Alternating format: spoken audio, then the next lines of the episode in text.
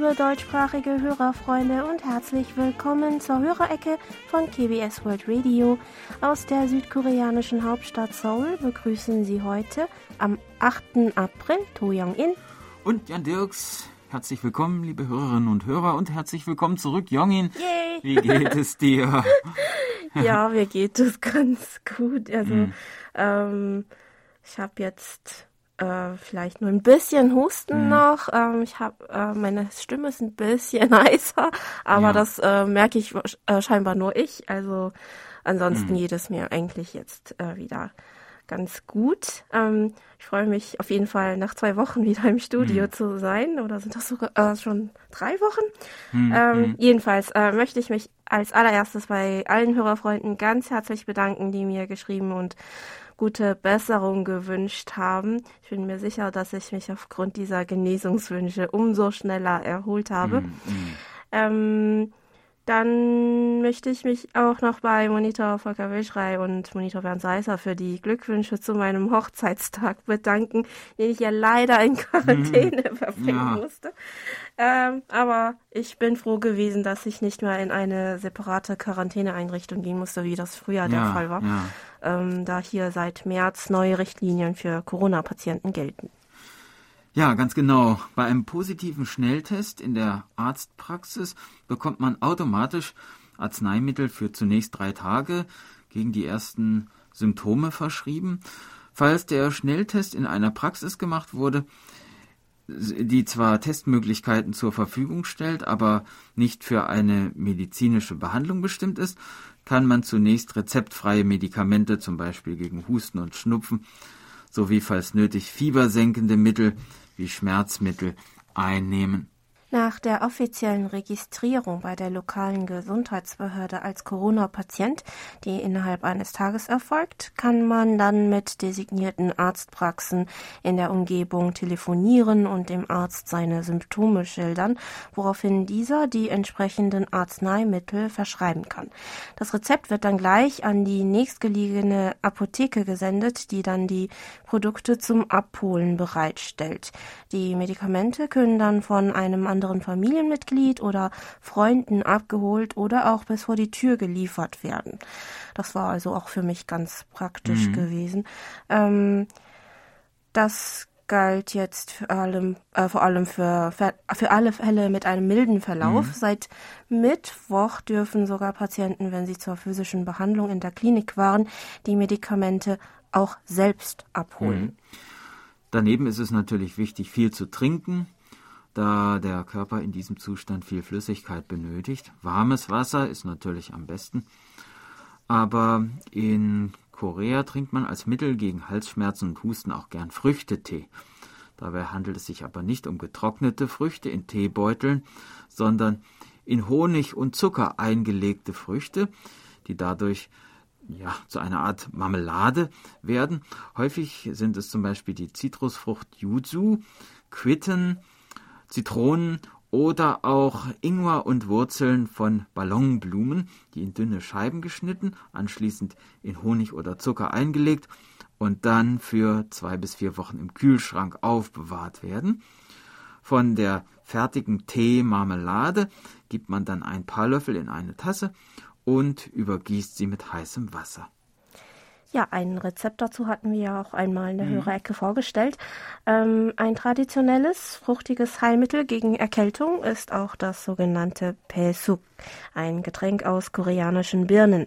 Eine ganze Birne, die man wahlweise auch in Scheiben schneiden kann, wird zunächst mit Pfefferkörnern bestreut. Das Ganze wird mit Honig oder Zucker vermischt und dann auf Wunsch auch mit Ingwer und Jujuben zusammen in Wasser gekocht, bis die Birne durchsichtig ist.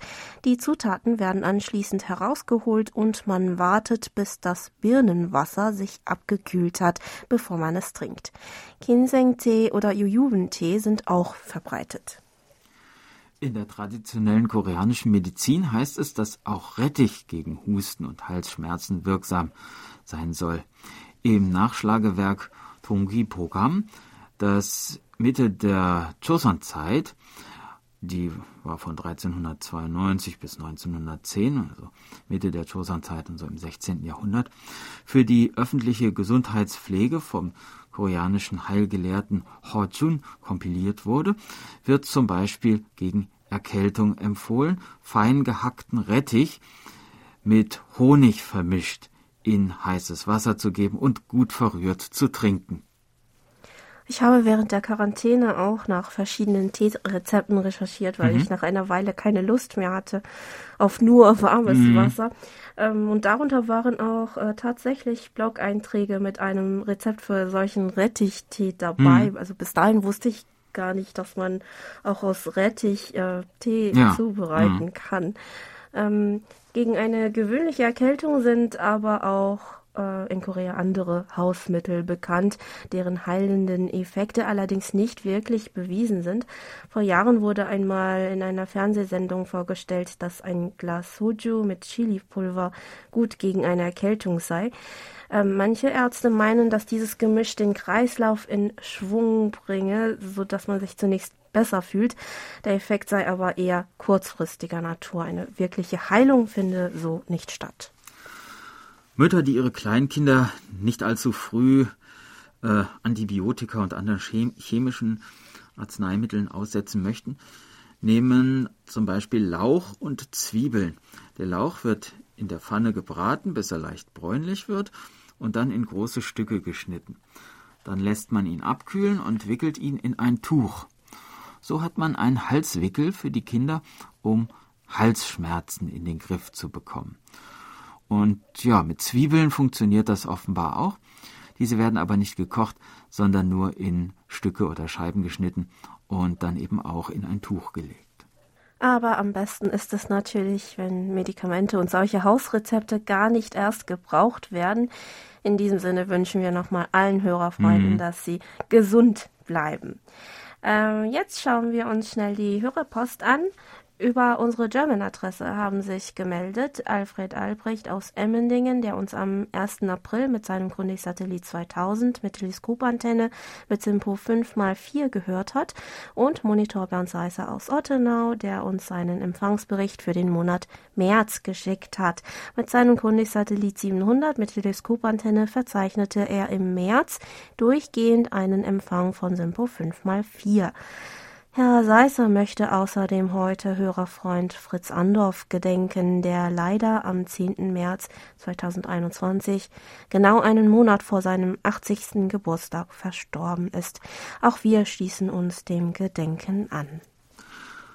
Barbara Rudolf aus Finning konnte uns am 31. März mit ihrem Sangean ATS 909 UX2 mit Teleskopantenne und einer externen AM-Antenne mit SINPO 54444 empfangen und schrieb uns: Herzlichen Dank für das abwechslungsreiche Programm. Nach mindestens 20 Jahren Pause vom Kurzwellen-Hobby bin ich sehr froh, meinen Lieblingssender von damals noch empfangen zu dürfen. Oh, wir freuen uns sehr, dass Sie wieder zu uns zurückgefunden haben, liebe Frau Rudolf. Wir fragen uns, was Sie wieder zum Kurzwellenhobby zurückgeführt hat. Vielleicht können Sie uns nächstes Mal davon erzählen. Dann meldete Monitor Burkhard Müller aus Hilden am 1. April einen Top-Empfang von Simpo 55455. Ohne viel Dudeln, wie er schreibt, mit seinem Reuter RDR 50C mit 13 Meter Drahtantenne und Teking und Koch Antennentuner. Und schrieb uns noch: Auch bei mir ist die Monitorkarte angekommen und es ist eine tolle Mausunterlage, die sich meine Tochter direkt unter den Nagel gezogen hat. Herzlichen Dank. Ja, es freut uns, dass Ihnen und vor allem auch Ihrer Tochter die Unterlage gefallen hat, lieber Herr Müller. Am gleichen Tag schrieb uns Monitor Franz Schanzer aus dem österreichischen Schrems Folgendes: Heute wieder ein sehr guter Empfang und ein gutes und ausführliches Programm. War nun 14 Tage das Frühjahr mit plus 20 Grad bei uns eingekehrt, gab es Wind mit Sahara-Staub, der die Landschaft gelbbraun verfärbt hatte. So hat es heute am 1. April das Wetter wieder in sich. Es war wieder weiß in der Landschaft. Und tagsüber gab es wieder Schneefall mit +2 Grad. Wie verrückt diese Witterung. Aber wenn ich mich zurückerinnere, war das in den vergangenen Jahren auch so. Ich glaube nicht, dass da der Klimawandel mitspielt, schreibt uns Herr Schanzer. Ja, wir bedanken uns auch für das Foto von der Schneelandschaft, das Sie uns mitgeschickt haben, lieber Herr Schanzer.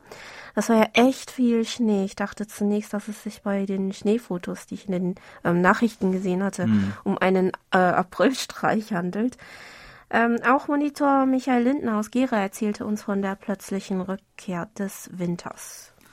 Er schreibt, pünktlich zum 1. April spielt das Wetter hier verrückt. Nachdem wir schon herrliche Frühlingstage genießen konnten, hat der Winter sich zurückgemeldet. Die Temperaturen liegen um die 0 Grad und ein unangenehmer, nasser Schneematsch geht nieder. Aber es gibt auch eine wundervolle Nachricht zum heutigen 1. April zu vermelden. Wie ein Wunder ist es mir gelungen, Ihr deutschsprachiges Programm auf der UKW-Frequenz 99,9 MHz in Stereoqualität zu empfangen. Die atmosphärischen Bedingungen des 1. Aprils ließen es zu, dass Ihre Signale bis nach Gera reichten. Leider ist es aber so, dass solche UKW-Weitempfänge nur einmal im Jahr möglich sind, immer nur am 1. April. An diesem Tag gibt es ja bekanntlich immer so einige Überraschungen. Schön, dass auch die Kurzwellenfreunde da nicht zu kurz kommen. Auf ein sehr ernstes Thema ging dann noch Herr Lindner in einer weiteren E-Mail ein, denn er äußerte sich noch zur Lage in der Ukraine. Er schreibt, auch wenn dieser verbrecherische und unmenschliche Krieg schon einen Monat tobt, ist der Gedanke nicht fassbar, dass wir Krieg vor der Haustür haben. Krieg in Europa. Das war eigentlich für alle Menschen hier undenkbar. Ich glaubte, dass es so etwas nie wieder geben würde. Nach den bitteren Erkenntnissen der beiden verheerenden Weltkriege von 1914 und 1939, die Deutschland ausgelöst hat. Aber falsch gedacht. Alles ist leider möglich.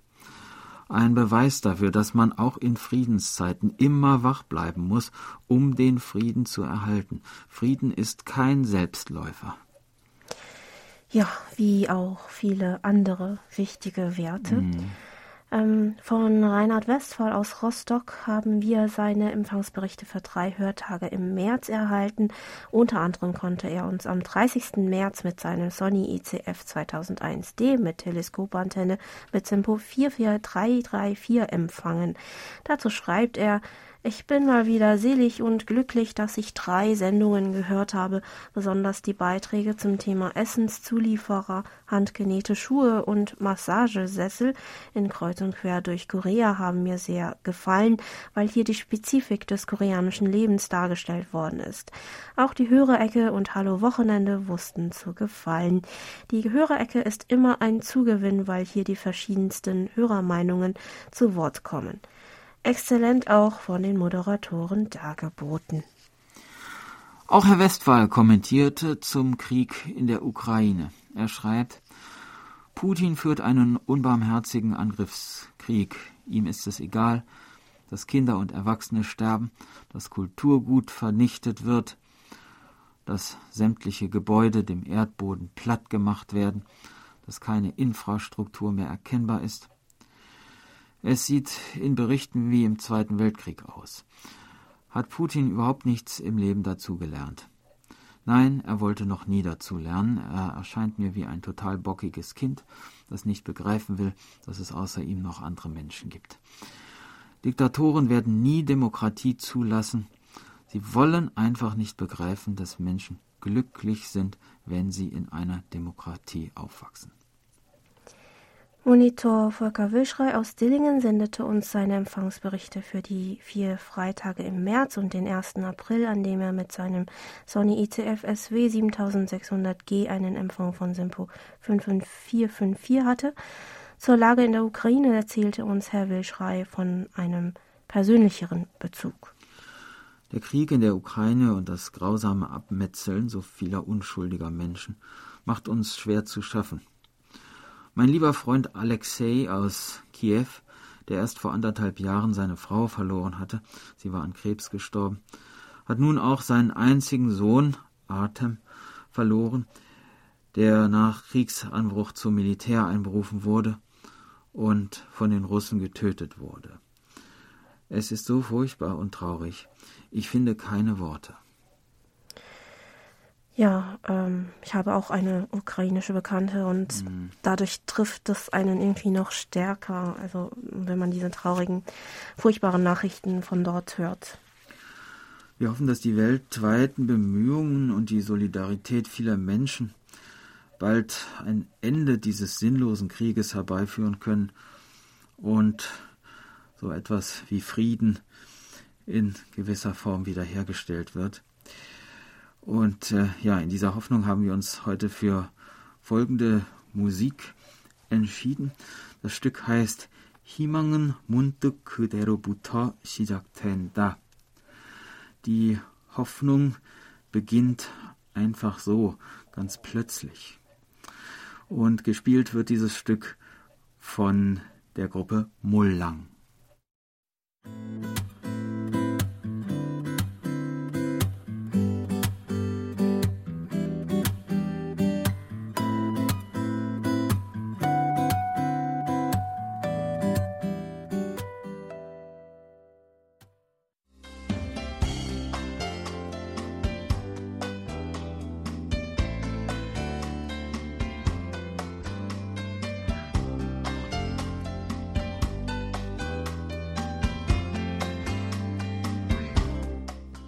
Und nun kommen wir zu den Medientipps.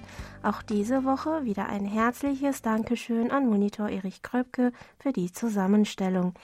In den Medientipps für die 15. Kalenderwoche gibt es nur Bekanntes, schreibt Herr Kröpke. Die zweiteilige südkoreanische Tierdokumentation im Königreich der Ameisen ist noch zweimal bei Arte im Programm. Am Sonnabend, dem 9. April ab 12.55 Uhr und dann noch einmal am Mittwoch, dem 13. April um 9.30 Uhr. Auf ZDF Info gibt es am Montag, dem 11. April um 18 Uhr aus der Reihe Bauplan des Bösen die Folge über den ersten nordkoreanischen Machthaber Kim Il-sung zu sehen. Den Abschluss bildet dieses Mal der südkoreanische Actionfilm Dragon Wars aus dem Jahr 2007. Zu sehen ist er am Dienstag, dem 12. April um 22 Uhr auf Tele 5. Das waren die Medientipps. Und es geht weiter mit der Post.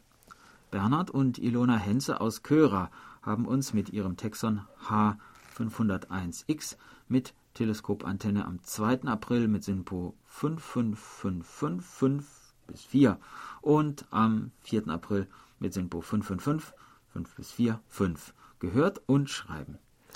Wie aus den Berichten zu ersehen ist, ist der Empfang nach wie vor stabil, was sehr gut ist. Die tiefe Frequenz hat sich doch über viele Jahre als stabil erwiesen. Stabiler Empfang, sehr interessantes Programm. Was will man mehr? Monitor Nuri Streichert aus Hildesheim berichtete am 1. April von einem Kurzwellenempfang von SINPO 43333 und schrieb uns: Endlich ist es Sommerzeit, endlich kann ich wieder regelmäßig die Hörerecke hören. Ich hätte mir gewünscht, dass es wie zuvor in Friedenszeiten wäre, aber im Augenblick müssen wir damit wohl leben. Meine letzte Musikallee erreichte 15 Empfangsberichte, etwas weniger als in den letzten Monaten, da mir einige Hörer aus aktuellen Gründen natürlich nicht schreiben konnten. Am 12. April gibt es die Steel-Gitarre auf 3955 kHz um 21 Uhr UTC zu hören. Ab Mai ist dann wieder Montagabend die 6070 kHz gültig, dann bis Ende Oktober. Derzeit sind Sendungen bis Juni 2022 aufgenommen, da ich alle Sendungen 2 Monate vor der Ausstrahlung produziere. Ja, dann wünschen wir Ihnen wieder viel Erfolg bei Ihrer kommenden Sendung, lieber Herr Streichert, und wir freuen uns, dass Sie bei uns in der Hörerecke wieder reinhören können. Hans-Peter Themann aus Fuldatal meldete, dass er uns am 1. April mit seinem Reuter RDR 5550E mit Simpo 55444 empfangen konnte. Herr Themann bedankte sich für die Beantwortung seiner Frage in der Hörerecke am 18. März und kommentierte bezüglich der Sendung vom 1. April noch: Interessant waren wieder die DX-Tipps von Hans-Werner Lange. Diese Informationen sind für unser Hobby immer unterstützend. Über den Empfang am 1. April berichtete uns auch Sigmar Boberg aus Osnabrück, der uns Folgendes schreibt. Der Empfang war, wie gesagt, wieder sehr gut mit SINPO 54545, ein absolut gutes Signal. Vereinzelt gab es Schwundeinbrüche bis zu 15 Dezibel, die bei einem Signalpegel von bis zu S9 plus 60 Dezibel keine Rolle spielten. Sollte ich eigentlich eine 5 geben? Zu Beginn der Sendung war das bekannte CW-Signal zu hören, aber nur sehr schwach. Der Störpegel lag bei mir zurzeit bei S6, also ein relativ normaler Wert für diesen Frequenzbereich. Der Empfänger war ein NRD 535 von JRC. Die größte Bandbreite brachte eine sehr gute Tonqualität. Die Antenne ist eine Loop-Antenne mit 1 Meter Durchmesser und 2 Windungen mit elektronischer Anpassung auf dem Dachboden. Diese Antenne ist äußerst immun gegen häusliche Störungen. Zu den Sendeinhalten fügte Herr Boberg noch hinzu: Vielen Dank auch für die vielen Informationen zur koreanischen Literatur in der Hörerecke, die ich sehr spannend fand. Auch die anderen Themen und auch die Musik waren absolut hörenswert. In den Nachrichten ging es unter anderem um die Strompreiserhöhung um 3% ist ja noch sehr moderat. Dazu habe ich eventuell die Frage, wie sich der Energiemix in Südkorea zusammensetzt. Im Jahr 2020, in dem in Korea 552.000 Gigawattstunden ins Stromnetz eingespeist wurden, bestand dem koreanischen Statistikamt zufolge der Energiemix größtenteils aus folgenden Anteilen, vor allem aus Steinkohle mit einem Anteil von 35,6%, gefolgt von Atomkraft mit 29%, Erdgas mit 26,4% und den erneuerbaren Energien mit 6,6%, wobei die Windenergie und Photovoltaik das meiste ausmachen, wie wir im letzten Monat in der Hörerecke auch schon einmal berichtet hatten. Einen kleinen Teil tragen unter anderem Pumpspeicherkraftwerke bei. Wie der Anteil sich ändert, hängt wie gesagt von der neuen Regierung nun ab und ja, von ihrem energiepolitischen Kurs. Wie wir bereits in unseren Nachrichten berichtet haben, sind übrigens verschiedene Änderungen von der neuen Regierung angekündigt worden. Dazu gehört auch der Umzug des Präsidialamtes von seinem jetzigen Sitz im Seouler Bezirk Tungnogu nach Yongsan-gu. So wird das Präsidialamt auch nicht mehr Tongwa-dae, also das blaue Haus, heißen, sondern wohl einen anderen Namen tragen, der eventuell durch eine Abstimmung mit Bürgerbeteiligung ausgewählt werden könnte. Der Platz, auf dem das aktuelle Präsidialamt steht, verliert damit erstmals seine politische Bedeutung. Nachdem hier im Jahr 1104, so lange ist das schon her, zur Zeit des Königreichs Koryo ein Königspalast errichtet wurde. Das eigentliche Ziel war, die Hauptstadt von Koryo, heute die Stadt Kaesong in Nordkorea, auf die nördliche Seite des Han-Flusses zu verlegen, die nach den Prinzipien des Feng Shui ein gut geeigneter Platz für einen Königspalast war und auch wegen des Han-Flusses aus logistischen Gründen einen wichtigen Vorteil bot. Die Hauptstadt wurde zwar schließlich noch nicht verlegt, aber diese Gegend verlor nicht an Bedeutung und der Palast soll bis zum Ende der Koryo-Zeit weiter dort gestanden haben. Als im Jahr 1392 dann das Königreich Joseon gegründet wurde, wurde das heutige Seoul zur Hauptstadt. bestimmt und als Hauptsitz des Königs der Palast Gyeongbokgung errichtet. Der Platz des heutigen Präsidialamtes wurde nun ein Teil seines Geländes, wo traditionell die Beamten und Diener dem König ihre Treue und Loyalität schworen. Nachdem der Palast jedoch während der japanischen Invasion im Jahr 1592 niedergebrannt war, stand der Platz für eine lange Zeit leer, bis der Palast 1868 wieder aufgebaut wurde. Dabei wurde der Platz zu einer Art Hintergarten des Palasts umgebaut und auf den Namen Gyeongmudae getauft, was so viel wie mit einem raffinierten Plan das Land von einer Katastrophe befreien bedeuten soll. Historischen Schriften zufolge standen hier nun insgesamt 32 Bauwerke. Hier konnte der König eine Pause von seiner Arbeit machen und sich ausruhen, und auch das staatliche Beamtenexamen wurde hier abgenommen. Auch soll es hier auch einen Bereich für den Ackerbau gegeben haben, auf dem Getreide angebaut wurde und mit dem um eine reiche Ernte im ganzen Land gebeten wurde. Doch mit dem Beginn der japanischen Kolonialherrschaft wurden viele der Gebäude des Palasts Gyeongbokgung zerstört und beschädigt, darunter auch die Bauwerke des Gyeongmudae. Auf dem Platz von Gyeongbokgung wurde die Residenz des japanischen Generalgouverneurs errichtet und im Jahr 1939 wurde das Gebäude auf den Gyeongmudae-Platz, also dem heutigen Platz des Präsidialamtes, verlegt. Hier wohnten bis zum Jahr 1945 drei japanische Generalgouverneure.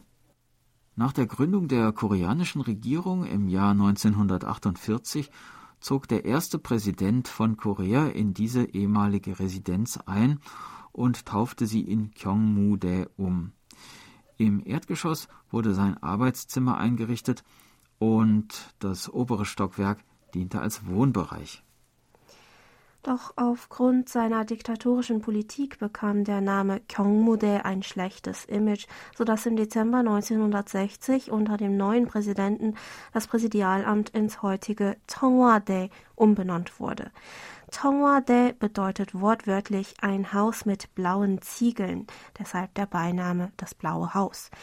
Im Jahr 1991 wurden das Hauptgebäude des koreanischen Präsidialamtes, das man oft auf Pressefotos sieht, sowie die Residenz des Präsidenten und das Gebäude für die Presse neu gebaut, und die ehemaligen Gebäude aus der Kolonialzeit wurden 1993 abgerissen.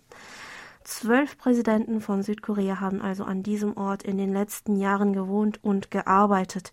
Mit dem geplanten Umzug geht also ein langes Kapitel der koreanischen Politikgeschichte zu Ende.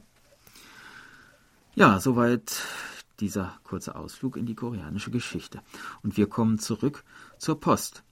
Über die Internetberichtsvordrucke meldete sich dann noch Monitor Paul Gager aus Wien mit sonnigen Frühlingsgrüßen bei angenehmen 22 Grad, wie er schreibt. Er konnte uns mit seinem Texon S2000 mit Teleskopantenne am 27. März mit SINPO 5x4 empfangen. Also weiterhin guter Empfang auf der analogen Frequenz, kommentiert Herr Gager. Ein weiterer Empfangsbericht kam von Veit Pelinski aus Deutschland, der mit seinem Yuzu FT 900 am 30. März einen Empfang von SINPO 55544 verzeichnete.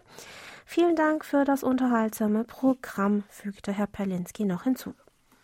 Bei Monitor Heinz-Günter Hessenbruch aus Remscheid bedanken wir uns für die Empfangsberichte von Monat März und vom 1. April, an dem er uns mit seinem Lextronics E1 mit Stabantenne mit SINPO 5x4 hören konnte.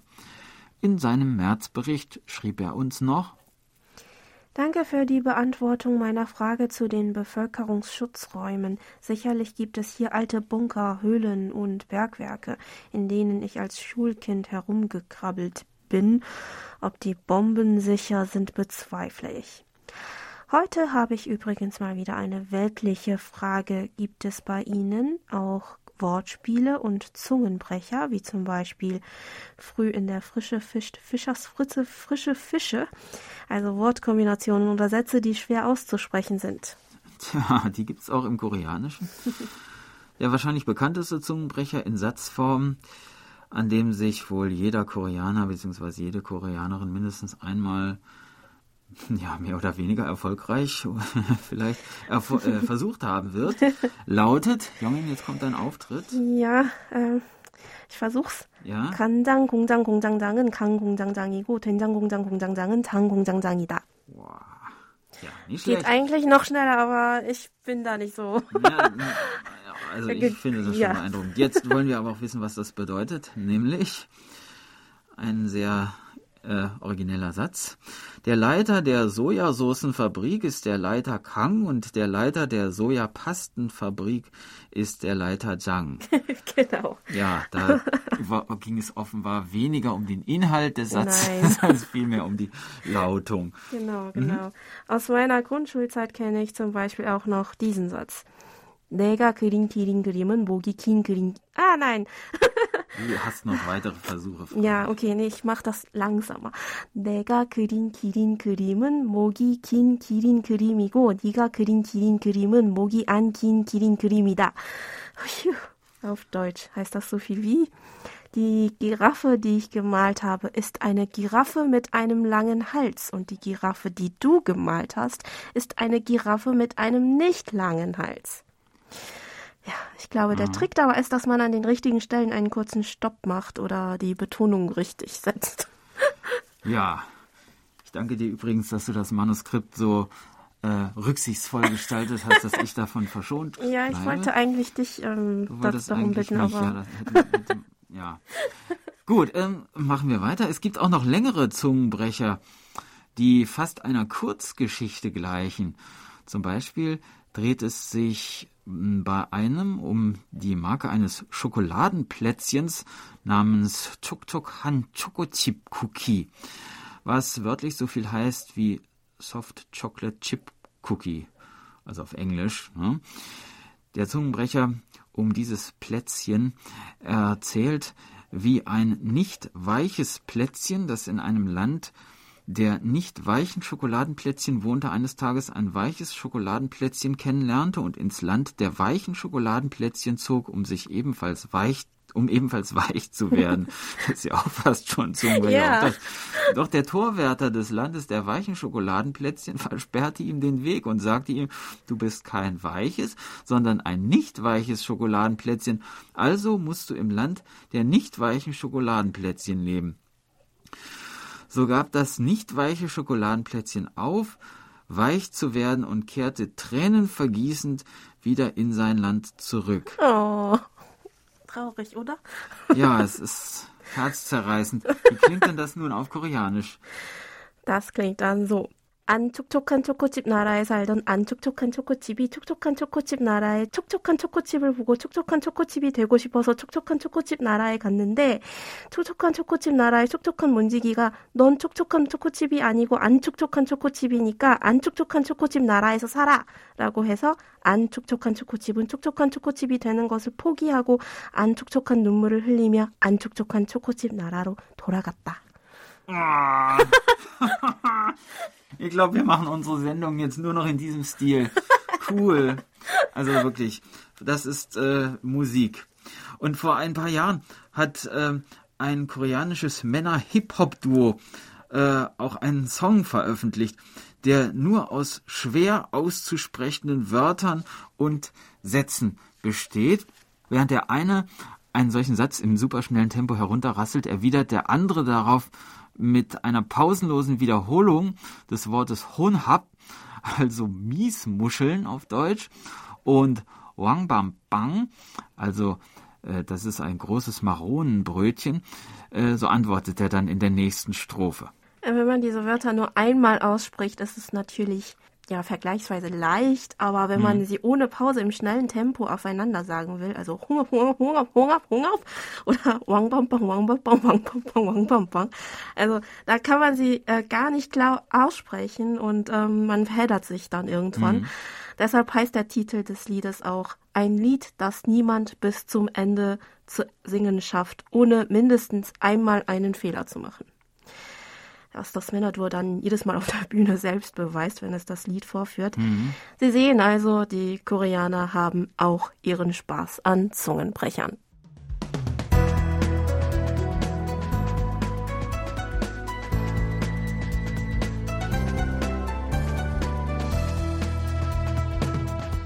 Sie hören KBS World Radio mit der Hörerecke.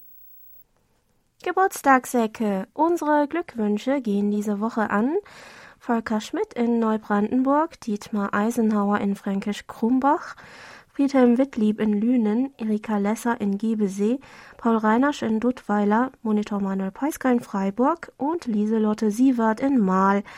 Im Namen der Redaktion und von Monitor Bernd Seisser wünschen wir alles Gute, viel Freude und Gesundheit zum Geburtstag. Und dazu hören wir Musik. BTS singt Permission to Dance. It's the thought of being young, when your heart's just like a drum, beating louder with nowhere to guard it.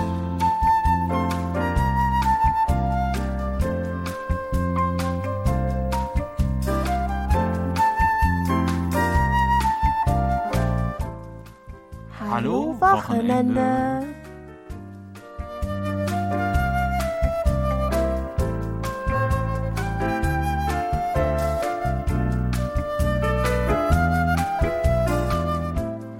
Der Frühling ist da, endlich.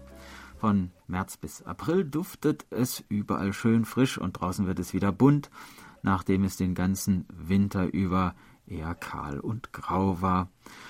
Mit großer Begeisterung wurde von den Seoulern die Nachricht aufgenommen, dass dieses Jahr die beliebtesten Ecken mit den prachtvollsten Kirschblüten in der Hauptstadt wieder für die Öffentlichkeit zugänglich gemacht werden. In den letzten 2 Jahren hatte man diese Gebiete zur Blütezeit wegen der Corona-Pandemie gesperrt. Nun sollen die Zierkirschen in Seoul schon voll aufgeblüht sein. Ja, man kann es schon überall sehen. Mhm. Und in dieser Zeit ziehen diese Bäume die Menschen einfach magisch an. Zu den meistbesuchten Orten zur Besichtigung von Kirschblüten in Seoul gehört der Spazierweg um den See Sokchon. Es handelt sich um den größten künstlichen See, der sich direkt neben dem Kaufhaus und Freizeitpark Lotte in Tamsil befindet und von der U-Bahn-Station Tamsil der Linie 2 oder von der Station Sokchon Lake der Linie 8 in wenigen Minuten zu Fuß erreichbar ist. Ein etwa 2,5 Kilometer langer Spazierweg führt um den See und ist an beiden Seiten von etwa 1000 Kirschblütenbäumen gesäumt. Der Rundgang durch diesen Blütentunnel dauert etwa 1 Stunde. Normalerweise findet in diesem Zeitraum auch ein Kirschblütenfestival mit verschiedenen Events statt, aber dieses Jahr ist erstmal nur ein Spaziergang unter den Blüten möglich. Beliebt ist auch der Kirschblütenweg Yunjungno in Yeouido, der sich hinter dem Parlamentsgebäude erstreckt und auch bis zum Hauptgebäude von KBS führt.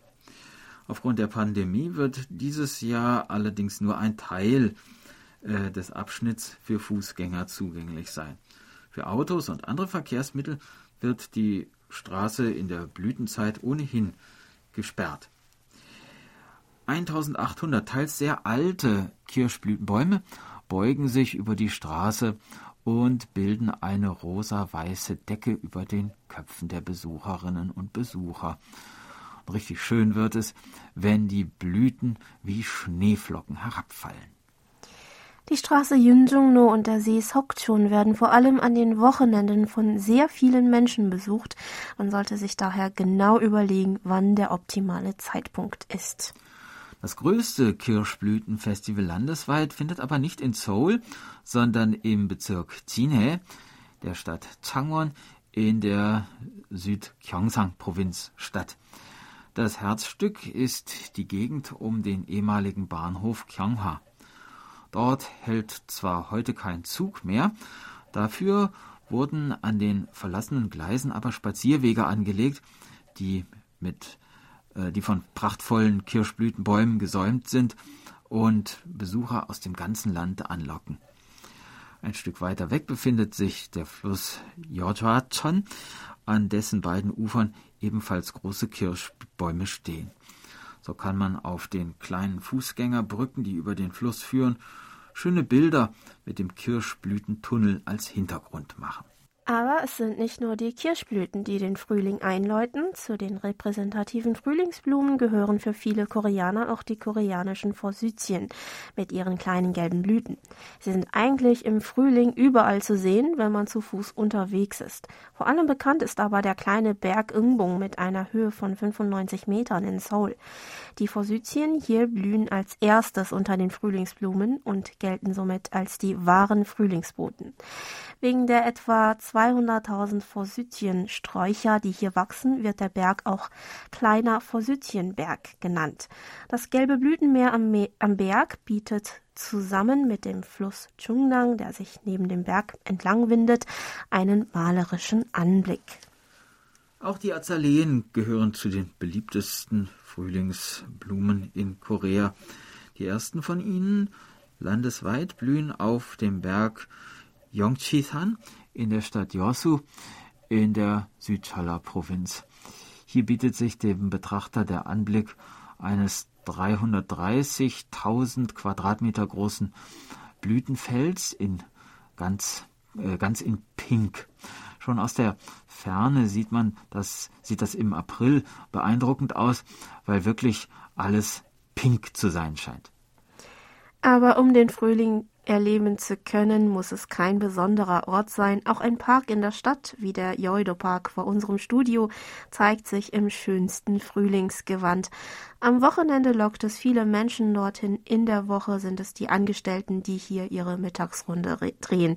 So können sie trotz Arbeitsstress den Frühling auf keinen Fall verpassen. Mhm. Ja, das war unser Wochenendtipp. Nächste Woche geht es mit unserer Frühlingstour weiter und wir hoffen, Sie sind dann wieder mit dabei.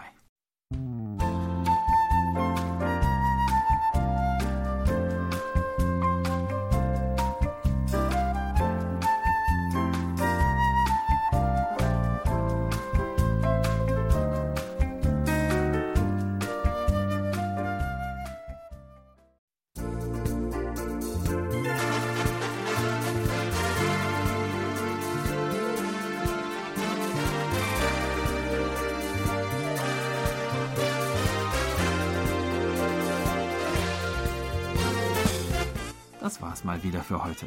Vielen Dank fürs Zuhören und ein schönes Wochenende wünschen Ihnen To Yongin und Jan Dirks. Auf Wiederhören und bis nächste Woche.